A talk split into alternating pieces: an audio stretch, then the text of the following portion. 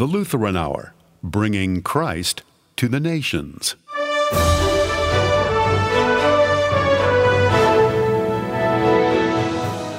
We believe there's only one God, and yet He's not singular or alone. Dr. Michael Zeigler says community is part of God's nature. God is the God of community and conversation. And in Jesus and the Spirit, the Father made a way for you. Not a private spirituality, but a way into a community that we call the church. And Dr. Dean Nadasdy discusses the art of listening. The preacher depends on the listener to put to work the words that he's bringing so that the preacher and the listener are working together. That's today on the Lutheran Hour. This is Mark Eischer. Thanks for making this program part of your day. And thank you for your faithful support. Your gifts and prayers help the Lutheran Hour bring Christ to the nations and the nations to the church.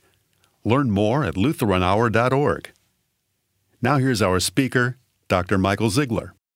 He was Korean, elderly, in his 70s maybe. He stepped out of his workshop.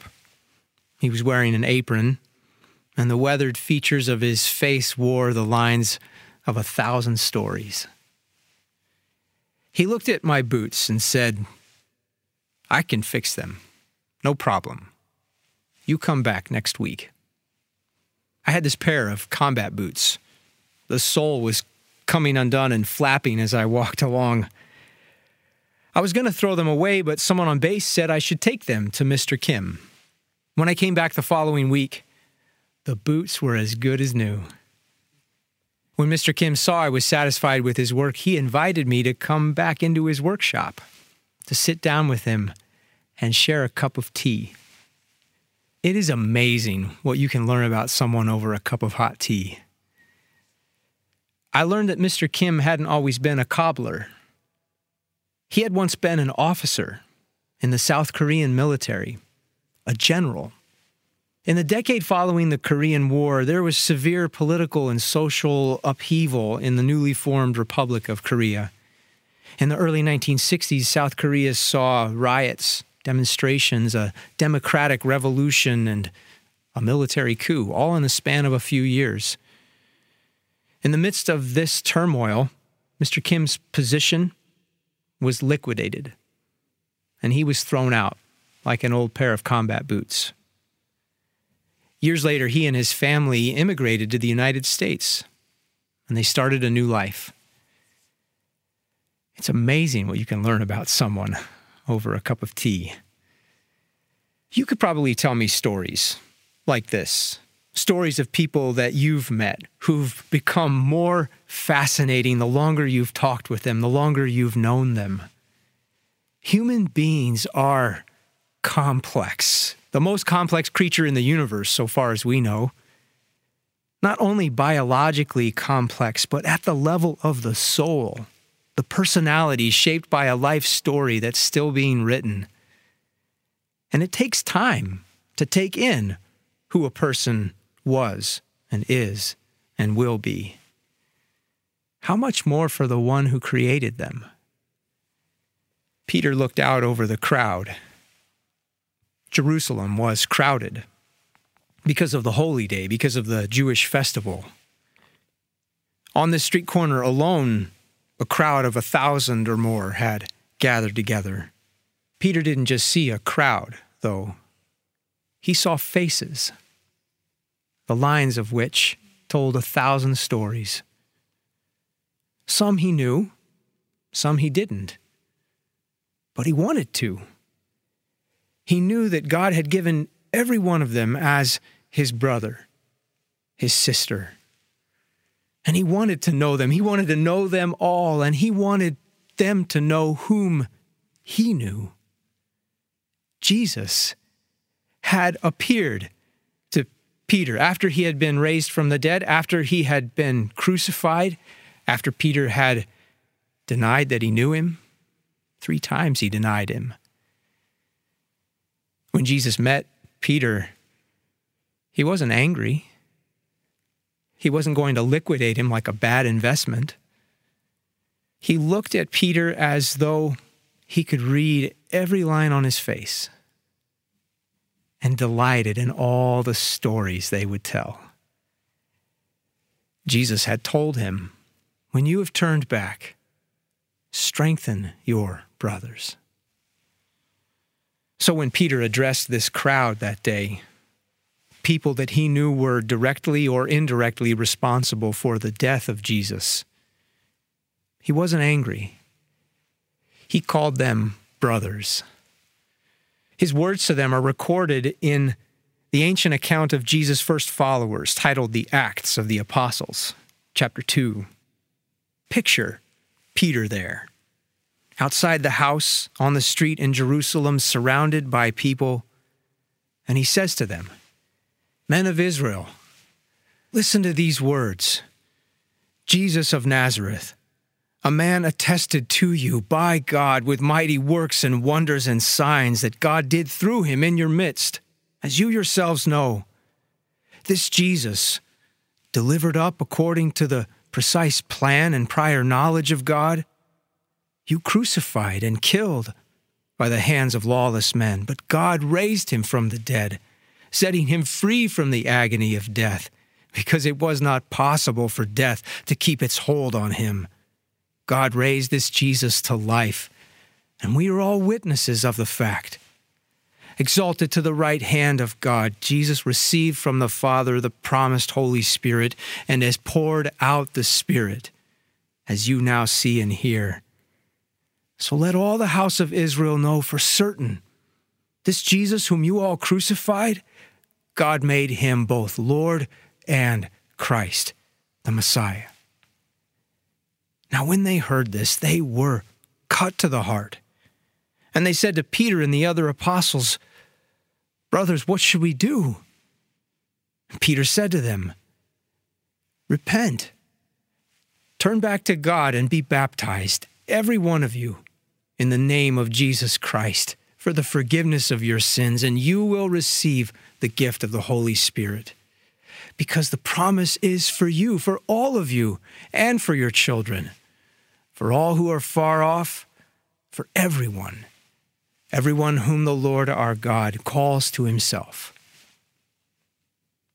And with many other words, Peter bore witness to them and kept pleading with them, saying, Be saved from this crooked generation.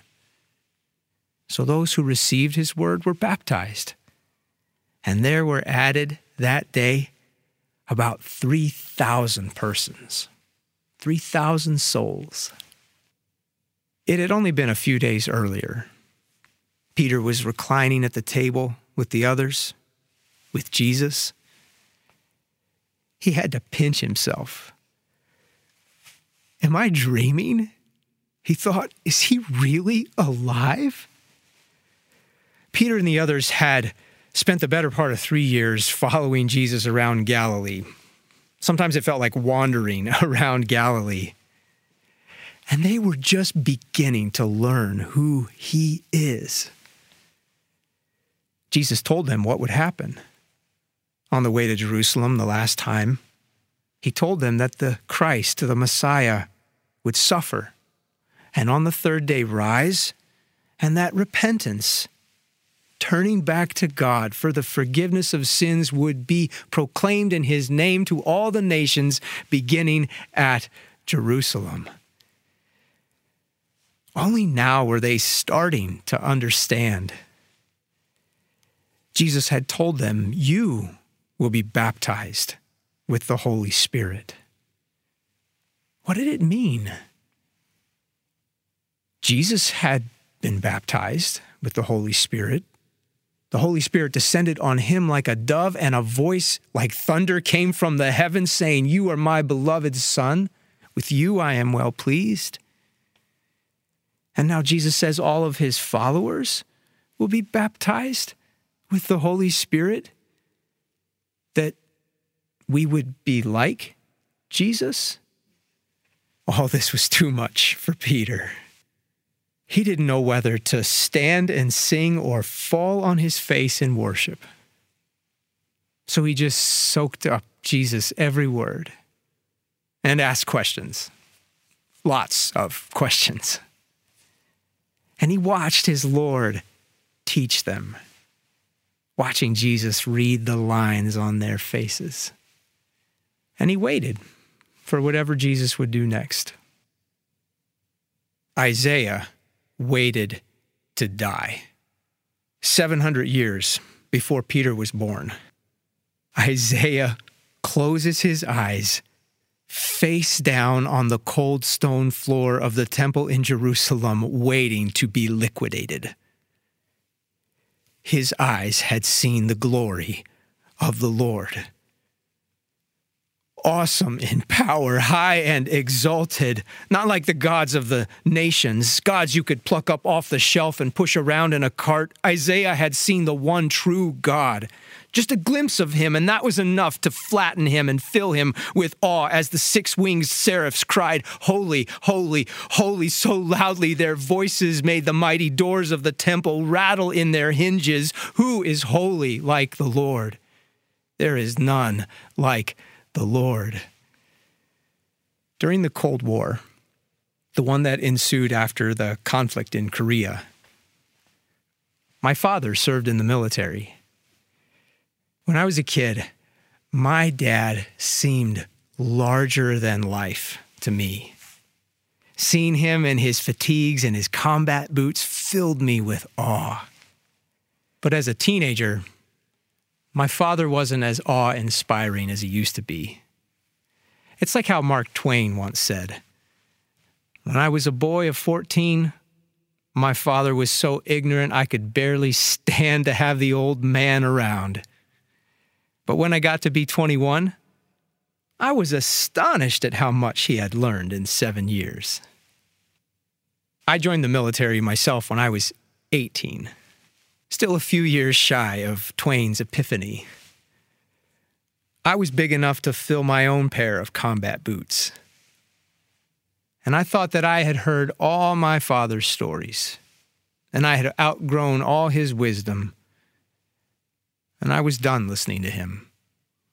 The leaders in Israel had decided that they were done listening to Jesus. They had heard all that they wanted to hear. They had God figured out and they were done with Jesus. He didn't fit the bill, so they liquidated him. What about you? Have you heard all you wanted to hear about God? Is he just a foreigner in an apron? A cobbler for the soul? An old investment you can liquidate? Something you pluck up off the shelf and push in a cart? Peter stood in Jerusalem 2,000 years ago and told us about God. Not the God we wanted, not the God we imagined, not the God we bargained for, but the God who is holy, was, is, and always shall be. The Bible describes God as three in one. The technical terminology is Trinity, which means that God is three personal beings who are so eternally united in nature and purpose that they are, in essence, one. The church devoted about 300 years working out the terminology to say what God is and what God isn't. New generations in the church have devoted 2,000 years to learning and relearning how to say what God is.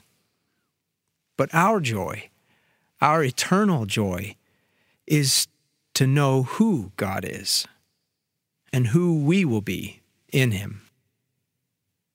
The terminology about God is important because it says that God is not just holy, but that He comes with a community. God is not something God is someone, someone relatable, knowable, personal, someone who would sit down with you over a cup of tea and share a story. Before God the Father created all things with his Son and his Spirit, he wasn't bored. He wasn't reclusive or self absorbed. God wasn't and isn't a hermit. From eternity, God is the God of community and conversation. He's the wise Father to whom we can turn. And in Jesus and the Spirit, the Father made a way for you. Not a private spirituality, but a way into a community that we call the church. And what about those people around you? The friend, the foe, the foreigner? They're not your enemies. They're not obstacles. They're not assets you can liquidate. They are persons made in God's likeness, knowable, relatable, persons for whom Jesus died and rose, each one called by God, each with a name, each with a purpose, each with an eternal story that is still being written. So sit down with him. Sit down with her. Share a cup of tea and say a prayer to your Father together. Get to know each other in the name of Jesus and by his Spirit. Amen. Amen. Let's pray now. Dear Father, help me know you more and help me know the people you have created through Jesus Christ, your Son, who lives and reigns with you in the Holy Spirit, one God, now and forever. Amen.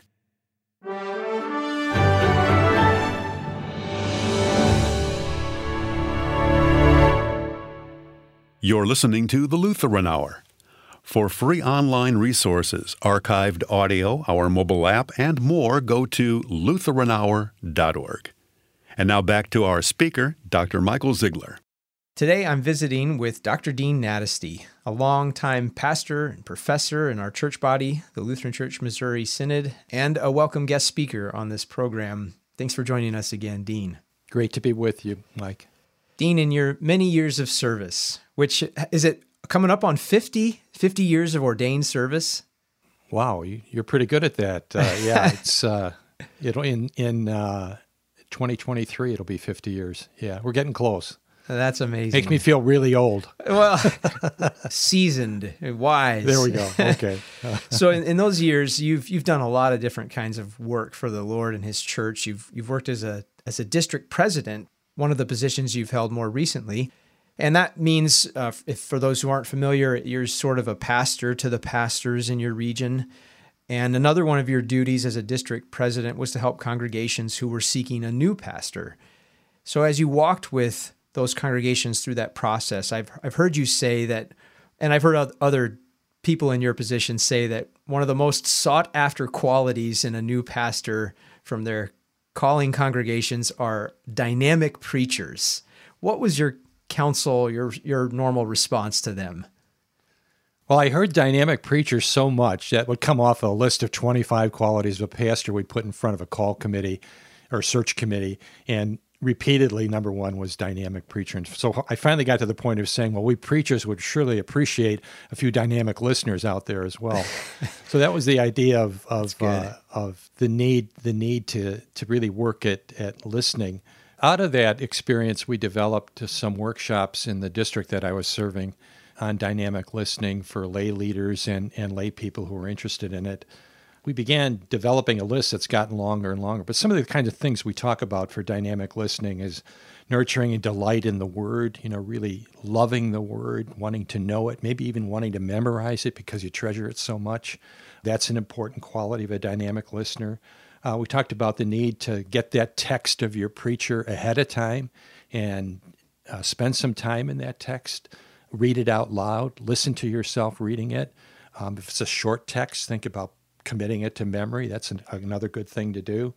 We talked about the need to be a Christological listener, somebody who, who's always asking the question during a sermon why is Christ necessary at this point in the sermon? Why do I need Jesus at this point? primarily a dynamic listener comes to a sermon having looked at the text and having actually brought their needs to that text. Their uh, Luther had this wonderful f- phrase Anfechtung in German, which means their hardship, their struggle to a text. And so they come having immersed themselves in the text, ready to listen, and along the way they're asking questions uh, of the of the uh, of the sermon as well. Those are just a few glimpses into what ended up being a Saturday morning workshop uh, on dynamic listening to sermons. So it wasn't just a dismissive comment, this thing about having dynamic listeners. You, you truly were equipping people to be dynamic listeners as they sought a new pastor. Well, at first it was kind of a snarky comment, actually. and then I think I, I eventually uh, saw that if you're going to tell people to be dynamic listeners, it'd be good to give them some helps with that. So uh, out of that came some actual um, curricula that we developed to help make that happen. Yeah. As I listened to you describe some of those practices, it really sounds like what you're asking the listeners to do is to think like a, a preacher, to to collaborate in some ways with the preacher so that it's not just a solo activity of the the guy who has to stand up there and keep our attention for 18 to 20 minutes or whatever it is but it's something that that the people would do with the preacher is that is that a right way of thinking about this that's exactly right that, preaching is an interactive process that uh, the preacher depends on the the listener to put to work the words that he's bringing uh, so that the preacher and the listener are working together for an outcome of the sermon, and the outcome may differ from person to person. That person who's receiving the sermon brings to the sermon their needs. And you've had this happen. I certainly have, where somebody says after a sermon, Pastor, when you were talking about such and such, you spoke right to my heart and you're thinking, well, I don't remember making that point in the sermon. Well, how could that happen? It happens because the listener to the sermon brought their needs to that text and found those needs ministered to by the words of the text and by the words of the preacher. And that's a wonderful thing that it, that when it happens like that, uh, and you you praise God for that because it's something you didn't really plan in your sermon. I often hear people comment on how a particular sermon fed them or, or nourished them, but this conversation is making me think about how does a sermon bind me to other people, not just mm. feed me internally, but make me want to lock arms and, and walk with other people. One of the ways that I think that can happen is through the conversation that goes on after the sermon. And in my household and, and growing up, a common question was simply, Well, what did you think of the sermon? And I found that that question doesn't always spark much conversation. There usually has to be follow up questions because someone will say good or ah, so so. What might be some more dynamic questions that we could ask each other to help gather around what we've heard in the sermon? It was not uncommon when people would come out of church and say, Good sermon, Pastor. I, I my response was often, We'll see, which is to say, uh, we'll see how this works out in your life because that ultimately is what matters, not just this moment as you walk out of church, but what are you going to do with the message you had? I remember when I was teaching homiletics full time, so often I would write at the end of a sermon manuscript, So what? So, what do I do with this now? And, and the preacher can help us think about that during the sermon. But if not, then the onus is on me to decide so what? What do I do with this truth or these truths that God has brought to me through today's sermon? So, how do I respond to the sermon is, is a good thing. And I think the other thing is, is the, the conversation that can happen out of a sermon gives it legs afterwards. So, just as we talked before about a sermon having life before delivery, as the, the listener prepares to, to hear the sermon, on the other side of it, talking about the sermon with someone really helps. And I grew up in a in a uh, in a family that after church on Sunday we'd gather around the table, and almost without exception we talked about the pastor's sermon and we processed it among ourselves. And so that sermon continued to kind of take root in our lives for that coming week as we we applied it to ourselves the truth is, a lot of hearers have to work pretty hard at that. A lot of our pastors aren't necessarily always going to just spoon feed us on here are the six responses to the, the single propositional truth of this sermon. Um, rather, it's to it's to be a matter of people conversing around it and then taking it even to people at work or people at school and talking about the sermon you heard and and using it as a, a tool for witness can be a really strong help in terms of giving the sermon some life after delivery. Were there specific questions that you found are helpful to, to giving that conversation about the sermon life and legs? you know, at our church, there's always a little sermon card that we get as we go out of church, and, and that has just that. It has some questions that are usually uh, raised in a variety of ways, different language each week, but pretty much what they're saying is, what one truth will you take from this sermon into your life? How different will you be because of today's sermon? How will you respond to today's sermon in, in real practical ways? Those kind of questions just prompt you to have to process the sermon into your life. And again, we've talked about the need for a sermon to be a dialogue. And, and in this case, it very much is a dialogue where, where the onus is now put on the listener to put this sermon to work in their lives. I'm thinking back to our prior conversation we had a couple weeks ago about imagination, and that might be another avenue is to ask, what did the sermon help you see? Definitely, yeah. Again, the whole visual faith movement that's so active right now and helping people visualize sermons to actually don't necessarily write words down as you're listening, but draw images that are there from the sermon and take those images now after the sermon and look at them. And uh, I've looked at some of those people who have some artistic skills. They're just amazing to look at. This this sheet that's full of six, seven, eight different images that were raised by the text or the sermon for that day. But that ends up being kind of a keeper piece through the week that you can use for med- for personal meditation and prayer to keep the sermon alive during the week as well. Thank you for joining us in this conversation about how we can be more dynamic listeners and as a community of listeners. Thanks for having me. Great to be with you, Mike.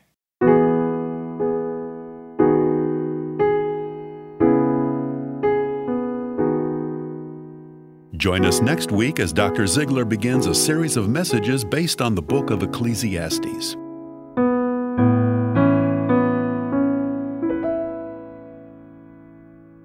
Taught by our Lord and trusting in his promises, we are bold to pray Our Father, who art in heaven, hallowed be thy name.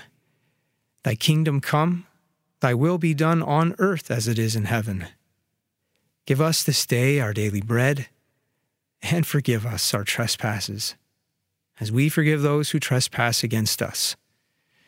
And lead us not into temptation, but deliver us from evil. For thine is the kingdom, and the power, and the glory, forever and ever. Amen. Receive the blessing of the Lord. The Lord bless you and keep you. The Lord make his face shine upon you and be gracious to you. The Lord look upon you with favor and give you peace. Amen. This has been a presentation of Lutheran Hour Ministries.